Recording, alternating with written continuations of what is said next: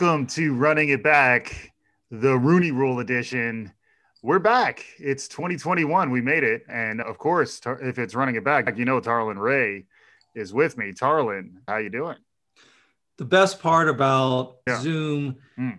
allows us to do a podcast. We're just not via audio. I get to see video and right. your prep before going on. Mm throat exercise. And yeah. It's awesome to see. It's priceless. We'll be rolling that out behind membership. It's it's a whole separate conversation. Figuring out where the paywall will land.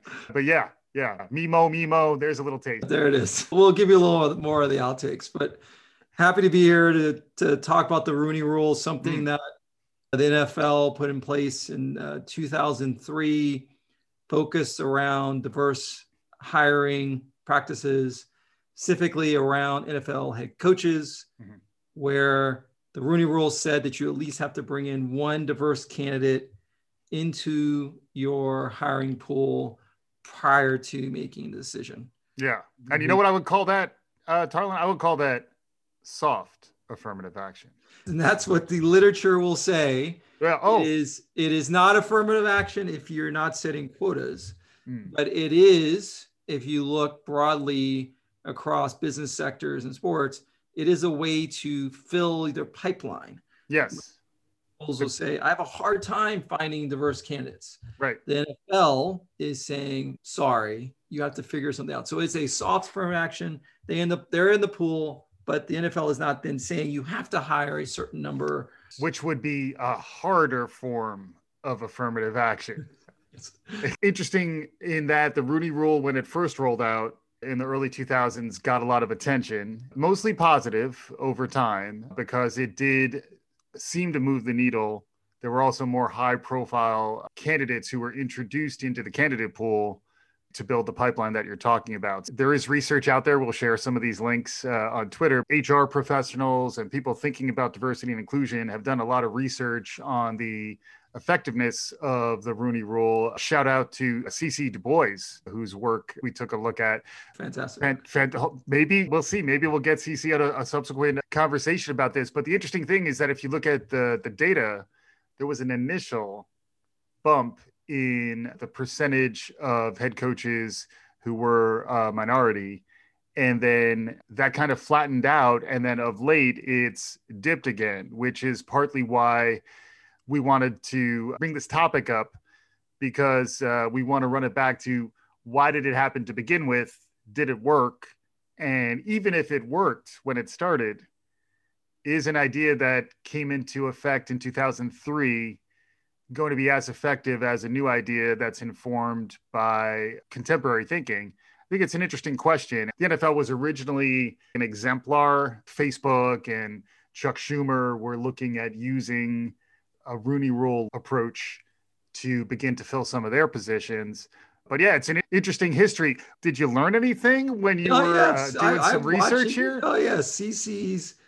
So she's at the MIT Sloan conference. Her title of her report is the efficacy of the Rooney Rule. And mm-hmm. so if you look at it on the surface, as you were saying, diverse hires and head coaching positions plateaued around three of the 32 teams post Rooney Rule even got to a high of eight in 2011 and 2017, but you never got back down until this year. Yeah. To where it was in the 2003 levels. Yeah, I'm looking but at you. She, I'm looking at you, Anthony Lynn. Yeah, sorry. Some tough. Some God, tough, God, too, no, be, God, there were some tough late game decisions. uh, I gotta say, the Chargers. He was great on Hard Knocks. I mean, Chargers, they were, they were... Chargers are bound to lose. And was he the one that punctured Tyrod Taylor's longer. So we'll, we'll deal with that later. It's a whole separate, yeah. Later. Yeah. Um, but what's interesting is she not only just wanted to look at, she was looking at causal effects. So she didn't want to just look at, oh, okay, it went up. She was actually then comparing that to changes in hiring at the NCAA level. Yeah. Coach diverse hiring. Mm-hmm. And because she wanted to try to remove any extenuating circumstances or any macro factors where yeah. we're more enlightened mm-hmm. around DNI. Yeah. DNI is more prevalent, not as, as much as it is now, and just mm-hmm, in mm-hmm. broadly in companies, as you said, Facebook and others. Yeah. Chris that looked at the Rooney rule. So uh, all in, she believes, and this is through 2014, 2017, that there was a 19 to 21% increase in diverse hiring because of the Rooney Rule. Mm-hmm. Great. Now, where are we today? We're still sitting with candidates. And the reason this is important today is we have two guys that are going to be going against each other Kansas City Chiefs against Tampa Bay Buccaneers. One in Eric Bieniemy, who should I, I, just to clarify. I already have him in the Super Bowl. You have him in the Super Bowl. I didn't mean to make my Super Bowl bold pick. Present, bold. I, I, I, didn't mean to do that, but you can run it back to this tape, and I've already made my prediction. Yeah. Um, so separate championship games with two guys, and also in Byron Leftwich, who is an outstanding coordinator who yeah. took Jameis Winston and turned yeah. into number one offense in the league. Yeah. And took some some has been player from New old guy yeah. named from New England, Tom yeah. that can't throw the ball more than 20 yards on the field, Tom Brady. Yeah. And has a number one offense. So the reason this is important is most folks won't do the work that CC Dubois, Dubois, Dubois. We got to get. I think we're going Dubois, sure. uh, WB Dubois. Maybe she'll. We hope to have her on. Yeah, yeah. Most people won't do the digging to see that maybe there has been an impact. Right. Most people will see that we've had a ton of recent firings. Mm-hmm. We have now, prior to last week, three diverse candidates. We're back to pre 2003 levels and Brian Flores, Mike Tomlin, and Ron Rivera. Robert Saleh just got hired by the Jets. But prior to that, we're back to the original levels, and people are saying, What are yeah. we doing? And then you have two supremely talented guys. One of them is off the Andy Reid coaching tree, and Andy Reid is telling everyone, "Take yeah. my guy." Yeah, Eric and enemy. Still, yes, yeah. Eric, I am not your enemy. Shout out to Chris Berman, yeah. Um, Boomer, but he can't get a job. So, what's the problem? Is it that the Rooney Rule is slipping? And there's been a lot of people saying that they need to just change the hiring window. So what happens is the season ends and you have all these coordinators who are with talented teams and then teams will rush to fill their positions. Yeah. And the Eric Bieniemys and others of the world who are trying to win games don't have the opportunity to go and go to go through the interview process. So is it as easy as the NFL said you can't hire your coach until the end of the season? That may be something to do. Yeah. Yeah. Is it giving diverse coaches the opportunity to go to the NFL owners meetings? Mm-hmm. So there's a lot of things out there. But one of the things that struck me is it also diverse candidates have to hire diverse people. Mm-hmm. And that's always a challenge. It comes up in my work and your work. But the godfather of the diverse coaching tree is Tony Dungy. Mm-hmm. Tony Dungy had Herm Edwards, Mike Tomlin, Lovie Smith, Jim Caldwell, and, and Leslie Frazier mm. all at one point on his staff and all became head coaches. Yeah. Is it diverse candidates hiring diverse folks? Chris Grier is the GM in Miami. He right. hired Brian Flores. Mm-hmm, mm-hmm. Is it as simple as that? Yeah. People can't see this, but I'm giving you the finger snap of assent right now, man. I think you're onto something.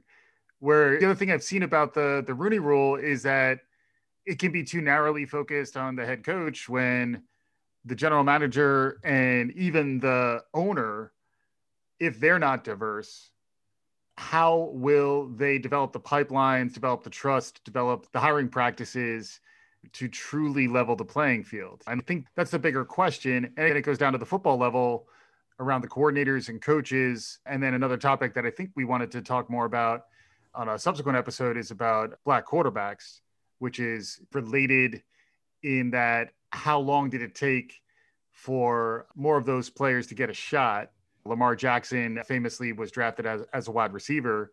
How does that hiring decision, hiring practice, uh, in some ways almost inherit the hiring practices that you see up the chain? How much can the organization signal at its most senior levels that it actually believes in the principles behind the Rooney rule? The Rooney rule is to achieve these outcomes and it's in support of these bigger ideas. And do the owners truly espouse those ideas in, in an authentic way?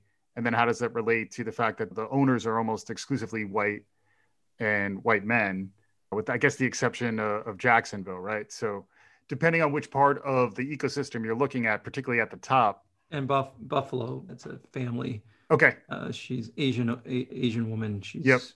uh, part of the ownership group. So yeah. it's very small group. Mm-hmm. one thing I'm hearing you say though is some of the head coaches they're starting to strengthen the rules, so it's reaching out to the coordinators because they see the mm-hmm. offensive coordinators oftentimes, or even yep. the quarterback as the person who can take over. Yep. Uh, I think though that it is going to be a challenge if, to your point, and I, I loved you connecting it to the black quarterback if they just have to see the field in a different way. Everyone was you had to be a prototypical six five standing yeah. pocket quarterback, and they realized, and maybe a lot of it, some of the innovation came from college football. Started to realize there's another way to win, mm-hmm. and that the game was changing. It's not an easy fix, and I reason I think about this just day to day work is you often if you're trying to hire someone you want to hire a reverse candidate, you will run up against, you don't have enough people in the pipeline. And so then you're always running up against time. I got to hire someone now because right. I'm in so much pain. Mm-hmm. But if you're willing to continue to wait, okay, I'm willing to wait to make sure we have the right number of people in the pipeline. The next one is, and what's I think a little bit of what the owners may be doing is do you check boxes that I think are important that we've come from the same background, we yep. to the same schools, mm-hmm. we have some of the same friends. Looking at Steve Kerr, you've done a great job, Steve Kerr. And now I'm looking at you, Steve Nash, and the still in the NBA, but hey, I got this job before I need someone else. Right. But can you in the hiring practice then look at behavioral things rather than do you check all the boxes? So yeah. in a in a day-to-day job, and someone comes in instead of resume gawking and saying this is the right person do you give someone opportunity to put themselves in the position where they act like they're in the job and see how they perform yes and so that should be the way nfl owners are looking to hire because yeah. you want someone that can respond to the job so a lot of parallels there the difference is there's only 32 it's only 32 of these opportunities four to five come open a year mm-hmm. and there's a lot of whether i don't think the money and the owners feel the same pressure i will end though with one you know person that has gotten crushed in this whole experience is Jim Caldwell, and I yeah. love the Lions to death. Yeah. I'm a Vikings long, long, long time Vikings fan. Yeah. So I love the fact that they fired Jim Caldwell because they said his nine and seven season wasn't appropriate and wasn't part of the winning culture for the Lions. The yeah. Lions suck. You had two right all-time football players retire. Yeah because of how bad you suck in Barry Sanders and Megatron. Megatron. So you fired Jim Caldwell because he wasn't doing good enough. And you went to the Belichick coaching tree and you still suck. Right. So that's just a little bit of yeah. you give do you give the diverse candidate enough time? Mm-hmm. Do they have what's the winning percentage they have to hit in order to be qualified? Totally. All that runs into it. Yeah, and I think the related point where you're, I think your Tony Dungy point was spot on, and even to a certain extent, the fact that white guys in Belichick's coaching tree just randomly get bumped to the front of the line. Arguably, that's because of the football success, but it is interesting that they tend to be Matt Patricia and Joe Judge. Yeah, exactly. And there is a little bit of uh, just raises some questions. But I think on the the Tony Dungy side in particular, it speaks to the importance of mentorship from someone who actually understands what you might be going through, even just in terms of feeling like you belong, like feeling like this is a place that understands me and will mentor and develop me. It gets more complicated when you start talking about the college ranks, like Nick Saban's reputation is that he really goes to bat for his players and is very much advocating for them. But talking about college football, even of itself, is just fraud. And whole, we, yeah. we, should have like another conversation about that entirely. But it is really interesting. Whenever you want to talk about the mafia and NCAA, let's go at it. But, but but in terms of the thinking about how Tony Dungy could understand how it's there are different types of challenges that a Herm Edwards or an Eric Bieniemy might face than what a Joe Judge might be up against when he's beginning his rise. I think that is an interesting piece, and that needs to be more fully owned by NFL's leadership. I think they are trying because there is a lot of uh, scrutiny on this. And I think the Rooney rule was an initial success. The fact that they did it once indicates that they could conceivably lead in this area. But it does feel like things are a little more systemic, and even our awareness of systemic problems. I think the culture has changed in that we're more aware of it. It is interesting to see how this plays forward because it does feel like there needs to be more outcry around the need for the, to identify the next Tony Dungy. Mike Tomlin, I guess, has a little bit of it, but his football, the, the, the Steelers, the end of the Steelers season was rough. Mike's safe. Mike's a legend, but it's almost like the fact that the Rooneys got Mike Tomlin allowed the Rooney rule to be the the standard when I think there could be more aspiration to higher percentages and more representation and more awareness of representation among ownership, representation among boards of directors. And there is work to be done at the top. And that's true of most organizations. And that's a lesson that I'm taking away from this as well. Do you think there are things we could extrapolate from the NFL's example into corporate life and professional America? Sure. I'll take one person, which is Deshaun Watson. Yeah he is livid because ownership made a decision or even around the GM, but hiring their next coach. And he was offering up names when Eric Bieniemy to be at least looked at. And it looks like they just move forward. So the way that it's very reminiscent, if you think about people, Google, Facebook organizations that are now speaking truth to power, which is their person is giving the check.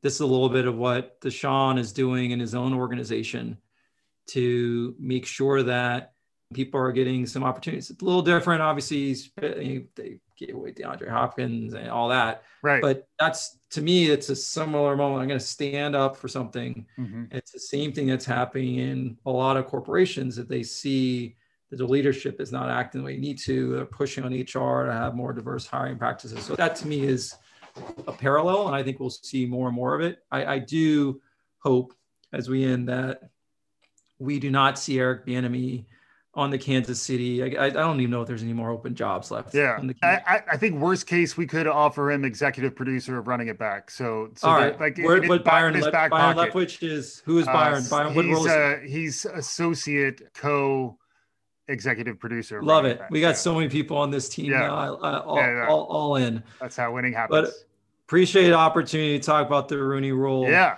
I think this will lead in um, immediately into what we're calling the lost black quarterback and thinking about those ta- that talent that sort of missed the opportunity because of the way the game was played back mm. in the day. Yeah. Yeah. So more to come, but but we're back. It's 2021. We're talking the the Rooney Rule. Hope you enjoyed it. Let us know at Running It Back FM on Twitter is where you'll find us. But uh, we'll be back again soon. This is Running It Back.